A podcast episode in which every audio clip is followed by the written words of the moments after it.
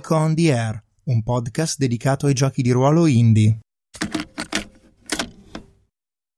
Ciao a tutti, bentornati sul podcast. Io sono Daniele, il presentatore, e nella puntata di oggi parleremo della Mappe Moon e in particolare della Mappe Moon 2020, l'edizione di quest'anno. Ma prima di proseguire voglio presentarvi l'ospite di questa puntata. Torna una nostra vecchia ma recente conoscenza, cioè Antonio Amato, del collettivo Mammut RPG. Ciao a tutti, ciao Daniele.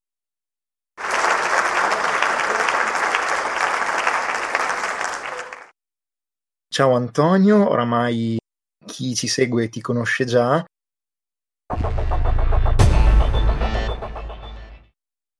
Ti ho invitato a parlare di questo argomento per una semplice ragione, perché in realtà l'idea della Mappa Moond è nata da te. Sì, è nata da me più precisamente nel giugno 2018, il 21 giugno del 2018. Adesso sto facendo quello che si ricorda le cose. Sei preciso. Ma in realtà no, cioè, in realtà sono risalito alle, alle nostre chat e quindi sono in grado di essere molto preciso, ma ehm, diversamente non, non, non, sarei stato in grado di darti una, neanche un, un anno di riferimento, probabilmente. Perfetto. Come prima cosa forse dobbiamo dire che la Map Moon è una gem che si tiene su itch.io che ha come obiettivo di design creare un gioco di mappe. Esattamente. In realtà è un po' più complessa di così, che quando ci siamo confrontati per capire come potevamo fare una gem che non fosse la classica gem, che fosse un qualcosa di un pochino più, più strutturato, ci siamo domandati, ok, va bene un tema, vogliamo però fare in modo che la gente sia costretta in qualche modo a sforzarsi di creare un qualcosa per la nostra gem anziché magari avere qualcosa nel cassetto da qualche mese o qualche settimana e sfruttare la gem per portarlo avanti. Quindi volevamo in realtà all'inizio la gem come una competizione sulla falsa riga del Game Chef, quindi la nostra idea iniziale era quella di avere dei giudici esterni che potessero valutare i lavori e premiare qualcuno. E se non ricordo male, avevamo contattato Avery Heller, l'autrice di Monster Arts. E The Quiet Year. E The Quiet Year soprattutto, perché era diciamo, un po' il gioco che ci aveva ispirato in questa, nella definizione di questa gem, proprio per farle fare da giudice. In realtà Avery ci aveva detto un'idea fichissima, mi piace molto, però non ho molto tempo in questo periodo. E complice questo fatto, e complice il fatto che appunto stavamo creando una gem switch, abbiamo deciso di virare sulla, sulla classica gem, cioè chi pubblica il gioco per la gem è anche diciamo, uno dei valutatori degli altri giochi e quindi avere una gem un po' più coerente collettivo sì, Borg con la struttura diciamo delle gem classica.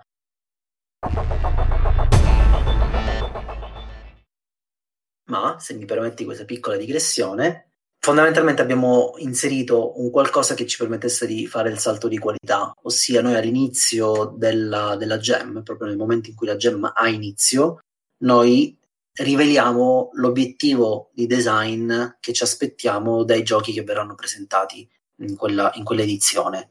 Quindi per fare un esempio, la gem ha un suo tema, che è quello delle mappe, ed è sempre questo, perché la gem è una gem per creare giochi di mappe, map games in inglese, ma in realtà l'obiettivo cambia ogni anno, cioè l'obiettivo di design cambia ogni anno. Sì, per esempio l'anno scorso l'obiettivo di design era, in inglese, a game in which the map portions belong to different ages, cioè un gioco nel quale le porzioni della mappa appartengono a ere o a età differenti. Di fatto è, è come se fosse l'ingrediente, per paragonarlo a Game Chef, dell'anno in corso e ogni anno appunto cambia, come hai detto tu. Esatto. Può trattarsi appunto come l'anno scorso di una precisa istruzione sul tipo di mappe che ci aspettiamo, può trattarsi di qualunque altra cosa, può trattarsi di una citazione, di una porzione di testo, di un'immagine, veramente di qualunque cosa, è semplicemente uno spunto per fare in modo che tutti i designer abbiano lo stesso obiettivo durante quell'edizione. Sì, di fatto la Map Moon eh, ruota attorno a due poli. Uno è l'obiettivo di design, creare un gioco di mappe, che non deve per forza essere un gioco di ruolo, e l'altro invece è un obiettivo di design più stretto, che è l'obiettivo di design di quell'anno. Per cui di fatto sono questi due, due colonne che costituiscono i temi dell'anno. E tant'è che in effetti poi l'anno scorso siamo riusciti a organizzarla come jam su itch.io.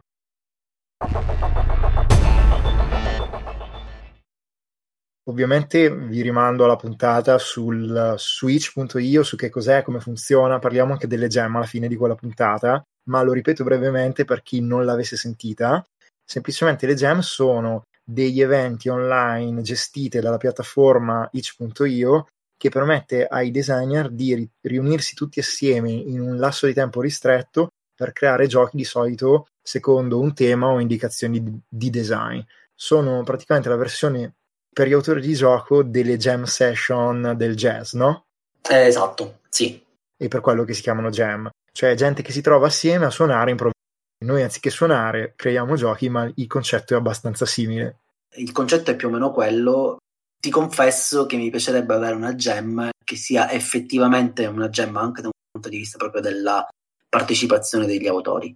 Ok, e per questo che cosa intendi di preciso? Perché io penso di averlo i bambini che ci seguono a casa mi sa di no. Beh, una gem in senso stretto dovrebbe innanzitutto avere una partecipazione molto più ridotta e quindi riunire due o tre persone insieme per creare insieme lo stesso gioco. Quello è il concetto di gem, cioè si va insieme nella stessa sala prove, si va insieme ognuno con il proprio strumento e si tira fuori qualcosa insieme. Poi è chiaro che adesso esistono un sacco di gem di vario genere. Francamente non mi è ancora capitato di vedere una gem pura da questo punto di vista. Cioè dove in realtà più persone si trovano assieme a creare lo stesso gioco. Esatto. Sì, in effetti raramente, però mh, mm, ti dico, all'inizio dell'anno, siamo nel 2020, c'era una gem col preciso scopo di farti creare un gioco con altre persone. Per lo più ti chiedeva di cercare di sforzarti di crearlo con persone che già non conoscevi, però in realtà potevi farlo anche con persone che conoscevi già ho visto gem per creare giochi con persone che non avevano mai creato uno. Per cui insomma idee ce ne sono anche di, di carine. Ah, figo.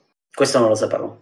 Sì, sì, no, eh, sono tantissime le gem che ci sono assieme su itch.io, penso anche su altre piattaforme, però itch è quella che te le mette tutte assieme, c'è la timeline, la linea temporale di tutte le gem e per cui te le puoi un po' spulciare, poi in realtà ogni tot ti manda anche un'email riassuntiva delle gem che credo in base ai suoi algoritmi ritenga interessanti per te. Poi non so se effettivamente o così o se pagano, no? non pagano di sicuro. Però il punto è che ti arriva ogni tanto un prospetto dove magari trovi cose che ti interessano.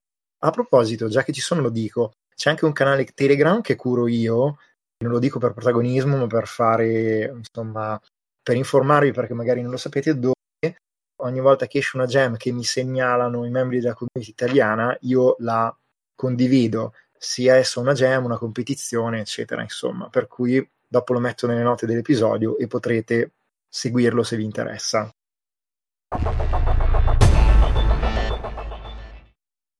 Ma veniamo noi, cioè in parte corso l'abbiamo organizzata, si è tenuta ad aprile, giusto? Sì. E l'abbiamo organizzata, cioè non è, eravamo mica solo io e te, c'era tutto dietro Mammut RPG che l'anno scorso era composto da me, te, Ivan Lania, Loris Casagrandi e Alberto Muti. E Ivano Scoppetta. Giusto, anche Ivano. E quest'anno invece si è unito a noi nel collettivo anche Francesco Zani, che quindi ha partecipato all'organizzazione anche della Map Moon 2020. Esatto. Quest'anno le date saranno, lo possiamo dire, Quest'anno le date saranno dall'8 al maggio, sì, è già pubblica. Sì, dall'8 al 18 maggio.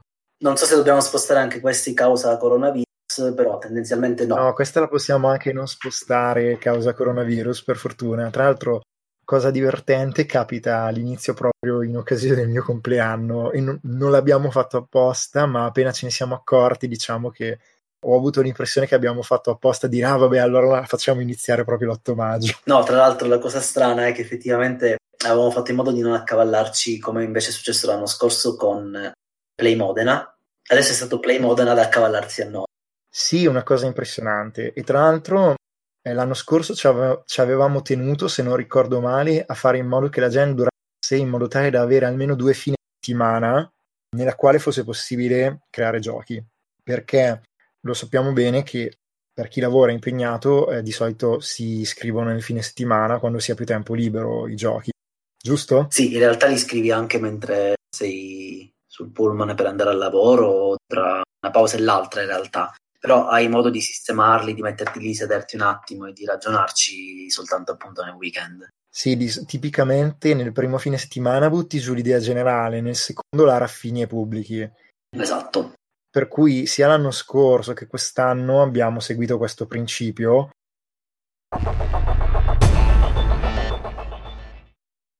Quest'anno abbiamo migliorato alcune cose rispetto all'anno scorso, secondo me vale la pena di parlarne.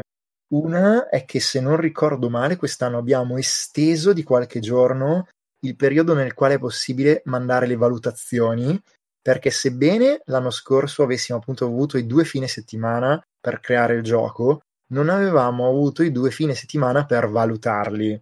E quest'anno invece abbiamo esteso anche la durata della valutazione seguendo lo stesso principio. Sì, di fatto arriviamo ad avere 13 per valutare altre, gli altri giochi che sono stati presentati. 13 giorni? Sì, a partire dal 18 maggio praticamente fino a fine mese. E altre modifiche che abbiamo fatto quest'anno, quali sono state? Te ne ricordi qualcuna?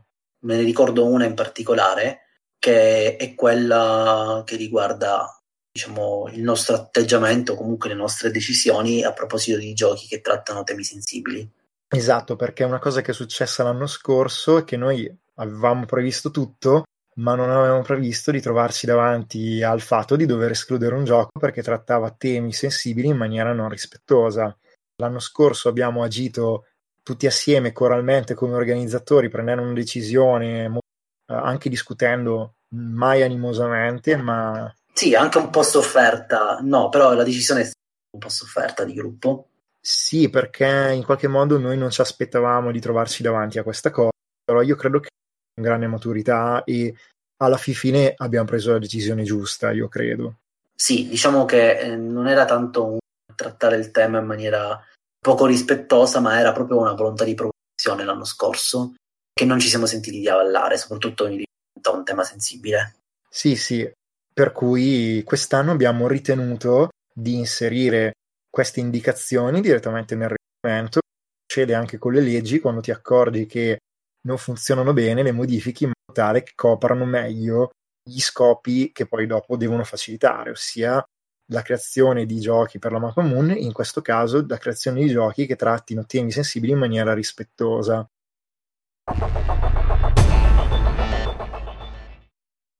Altre cose da dire eh, sui cambiamenti? Non mi pare che ce ne siano. No, l'unica cosa che noi abbiamo appunto specificato è che per noi è importante imparare gli uni dagli altri e creare una sorta di comunità che sta dietro appunto alla, alla gem e quindi fondamentalmente abbiamo consigliato, è una regola, abbiamo consigliato di partecipare comunque al forum, alla community, per fare in modo che la gem diventi veramente un qualcosa che ci unisca e che ci faccia lavorare insieme in qualche modo. Sì, in effetti è una cosa che già abbiamo affrontato in parte brevemente nella puntata nella quale abbiamo mostrato Rich.io, ma le gem hanno la possibilità di avere una community, cioè un forum dedicato.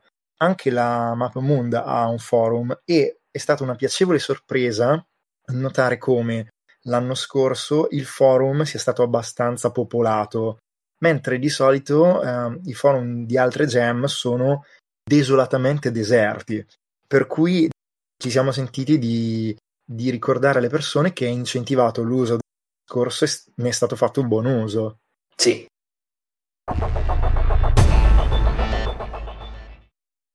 Un'altra cosa che ci distingue, anche se a livello personale non ritengo che sia fondamentale, è il fatto che noi premiamo i vincitori, cioè, ma non per il fatto che premiamo i vincitori, è per il discorso che c'è dietro la premiazione. Mi spiego meglio. Eh, noi abbiamo chiesto sia l'anno scorso che quest'anno a dei membri della community internazionali, ma anche italiani, se avessero voluto mettere a disposizione qualche copia digitale di un loro gioco per premiare i primi tre eh, classificati alla fine delle valutazioni. E sia l'anno scorso che quest'anno abbiamo trovato quattro autori felicemente disposti a, a secondarci. In particolare ci tengo a dirlo perché è un, è un po' modo anche per ringraziarli. L'anno scorso sono stati Laura Simpson con Companion's Tale, Tony Dowler con Outhost Dungeon, Ross Kauman con Fall of Magic e Avery Alder con The Quiet Tear. Avery ovviamente è stata la prima a cui l'abbiamo chiesto perché già eravamo in contatto come abbiamo detto prima. Invece quest'anno le persone che di fatto hanno consentito di aiutarci con le premiazioni sono state Simon Carrier, che è l'autore di Almighty Tews, Ben Dutter, che ci ha dato Perseverant, Everest Pipkin, che ci ha dato The Ground Itself, e ultimo per ordine, ma non per importanza, l'imperatore Antonio Amato, qui presente, che ha messo a disposizione la Spada degli Amori. Che non conosco, è l'unico autore di questi che non conosco. In realtà faccio apposta a far così perché so che si imbarazza.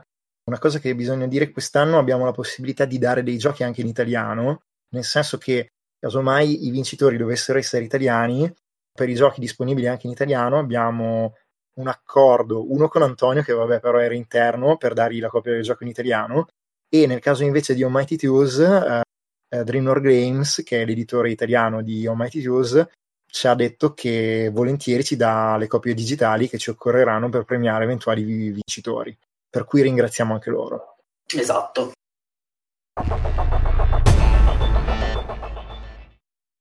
Una cosa che secondo me dovremmo, dovremmo un attimo esplicitare è come avviene la fase di votazione, perché ci abbiamo messo un po' la testa e per noi era importante, insomma, ottenere delle valutazioni che fossero il più, non tanto neutre, ma il più dettagliate possibile, soprattutto per aiutare poi chi deve valutare, perché quella è la parte più importante, insomma. Ci sono cinque criteri, dei quali il primo è il criterio primario, è quello che diciamo dà un punteggio particolare alla valutazione. A questi criteri si possono dare delle stelline da 1 a 5, poi chiaramente si può anche commentare, anzi vogliamo, cioè preferiamo che la gente commenti anche che dia un po' un'idea generale del, del gioco dopo, aver, dopo averlo letto e magari provato, non si sa mai. Ma fondamentalmente il criterio principale è questo, è quanto bene il gioco praticamente utilizza il tema e l'obiettivo della gem, fondamentalmente, e che è il criterio principale che utilizziamo per, per valutare i giochi. Criterio principale vuol dire che a parità con gli altri questo vale di più, se non ricordo male. Sì, esatto, dà una valutazione diversa a tutto. Diciamo che se ci sono appunto dei, dei pari merito, comunque delle situazioni molto simili, quel criterio lì è dirimente. Ok, mi permetto di aggiungere una piccola chiosa che è che Itch utilizza un algoritmo molto sensato statisticamente, quindi per me è magia, per calcolare queste valutazioni e tiene conto di quanti voti hanno ricevuto, di robe strane come mediana, eccetera, insomma. Per cui mh, fare i calcoli molto sensati e accurati che non ho ancora del tutto decifrato, però servono per garantire che ci sia una valutazione quanto più possibile uniforme. Sì, beh, lì sarebbe da leggersi un attimo il codice del, dell'app. Sì, sì, no, avevo cominciato a leggere una discussione nel Itch, ho capito che è fatto bene, ma non ho capito perché, perché usa gli strumenti che io non riesco a padroneggiare. Ok. E poi il secondo criterio è quanto bene sono integrate le mappe all'interno del design del gioco, fondamentalmente. Perché per noi è una cosa molto importante. Esatto, essendo una, una gem su giochi di mappe, è il criterio, uno dei criteri più importanti. Poi, quanto è elegante il game design? Qui lasciamo, diciamo, non è una cosa che spieghiamo, però per noi è naturale dire, ok, se il gioco è, ti sembra molto elegante a livello di meccaniche, proprio di design, lo puoi valutare, chiaramente. Sì. Poi quanto invece è intrigante, comunque, come dire, è interessante, sono interessanti i toni, lo stile del, del, gioco fondamentalmente. Quindi questa parte riguarda sì un po' l'ambientazione, ma non solo. E il color anche. Esatto, il color, lo stile della scrittura. Cioè quanto soltanto a vederlo, quanto ti intriga. Esatto, ma anche soltanto a leggerlo, ecco. Sì. E poi, ultimo, ma non per, non per importanza chiaramente, perché come dicevo appunto gli altri quattro criteri diciamo sono pari merito da questo punto di vista e l'ultimo è appunto quanto è facile comprendere come funziona il gioco, fondamentalmente, semplicemente la lettura. Cioè di fatto quanto sono scritte chiaramente le regole. Esatto, quanto sono chiare le regole con la loro formulazione. Quella è una, chiaramente si esprimono valutazioni perché i giochi scritti meglio eh, vengano valutati anche più positivamente.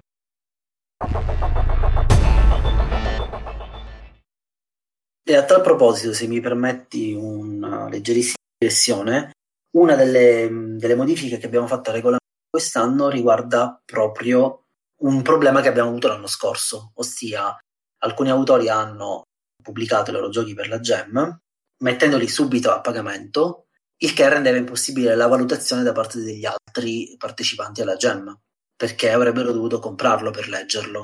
Quindi l'abbiamo messa giù, diciamo che non è una regola, ma di considerare di mettere un prezzo al gioco soltanto dopo averlo giocato, questa dovrebbe essere, vabbè, la prassi, o comunque non tanto dopo averlo giocato, ma dopo aver comunque non puoi metterci un prezzo subito dopo averlo scritto, ecco, questo è il senso. Sì, sì, abbiamo vietato ai partecipanti di mettere il gioco a pagamento quando è ancora in fase di valutazione.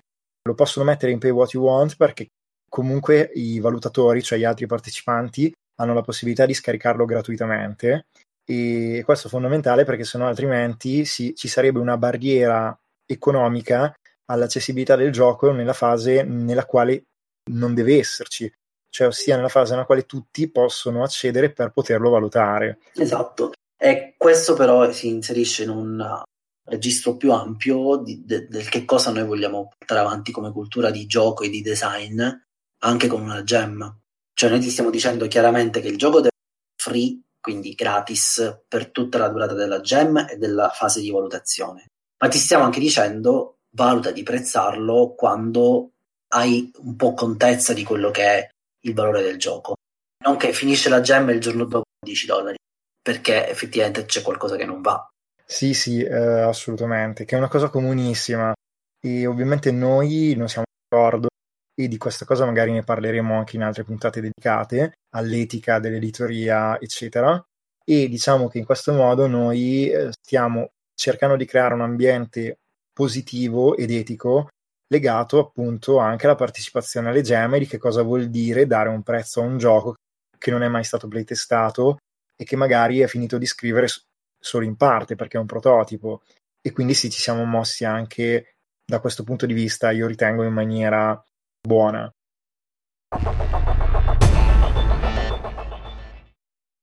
Una cosa che ci tenevo a dire prima di chiudere sicuramente è questa, visto che non l'abbiamo detto.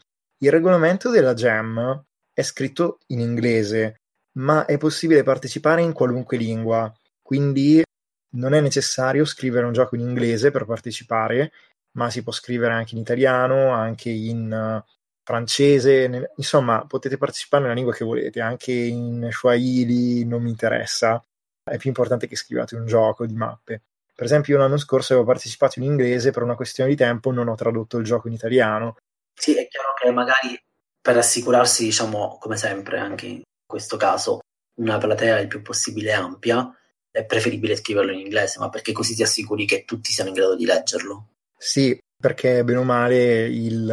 tutti gli utenti che usano Itch l'inglese lo sanno. Non fosse altro che le, l'interfaccia di base fino a tempi recentissimi era solo in inglese e anche adesso è incompleta in quasi tutte le lingue. E poi per ragioni varie, insomma, dei videogiocatori e dei creatori di giochi di ruolo è anglofona o perlomeno sa l'inglese, per cui diciamo che di base la lingua internazionale di questa passione sciagurata che è il game design, fosse stato l'italiano sarebbe stato più divertente forse. Beh sì. Beh, ma ci potremmo ragionare su una jam esclusivamente in lingua italiana. Vabbè, comunque non per fare i campanilista, ma magari per focalizzare la community italiana, che può essere positivo per altre ragioni. Sì, questo è anche vero.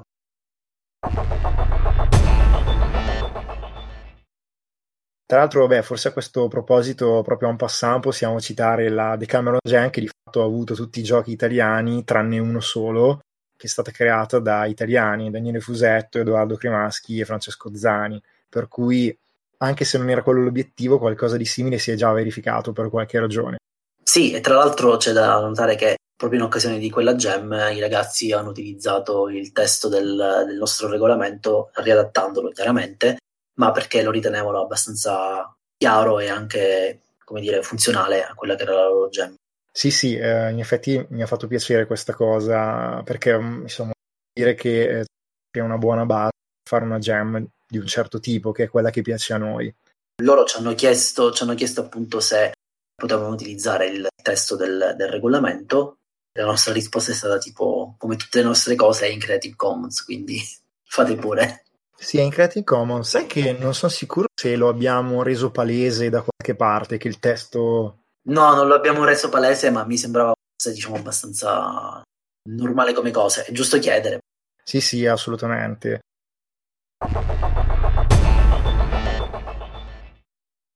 Forse l'ultima cosa da dire è che anche il testo dei giochi deve essere, almeno la versione che esce per la Map Moon, rilasciata con licenza Creative Commons Attribution Share Like 4.0 International.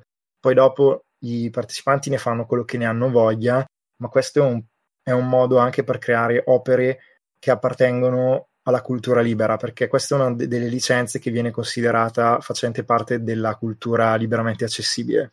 Esatto.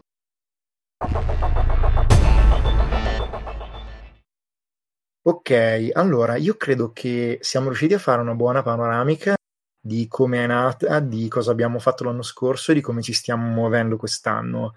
Quindi direi che possiamo chiudere questa puntata invitandovi a prendere visione della Gem. Metterò nelle note dell'episodio il link dove potete andare all'edizione di quest'anno, come sempre. Vi ricordo che inizia dall'8 maggio e termina il 18 la fase di design, ma poi dopo, come dicevamo, c'è una fase di 13 giorni di valutazione dei giochi e ovviamente eh, io mi auguro che voi siate incuriositi e vogliate partecipare. Sì, anch'io. No, voglio che la gente partecipi perché abbiamo ancora troppi pochi giochi di mappe. Esatto, questa è la ragione per la quale tu prima hai avuto e poi dopo noi abbiamo sviluppato l'idea di una gem dedicata proprio esclusivamente ai giochi di mappe, come la Map Moon. Sappi che tendenzialmente le idee per le gem esattamente come le idee per i giochi, ossia questo gioco manca, mi piacerebbe vederlo e quindi lo scrivo. Quindi la stessa cosa è per le gem. Manca questa tipologia di giochi, faccio una gem. E mi pare un buon metodo per creare nuove gem. Devo dire che forse tra tutte le critiche che si possono fare alle gem che vedo in giro, questa eh, è la meno calzante, nel senso che vedo che il ragionamento che fanno molti è proprio questo, cioè ah, ci vorrebbero giochi così, quindi facciamo una gem per crearli. Quindi bene o male un minimo di cultura di base penso condivisa esista. Ok, credo che possiamo chiudere qui. Quindi io spero che anche questa puntata vi sia piaciuta. Vi saluto e ci risentiamo nella prossima. Alla prossima e partecipate.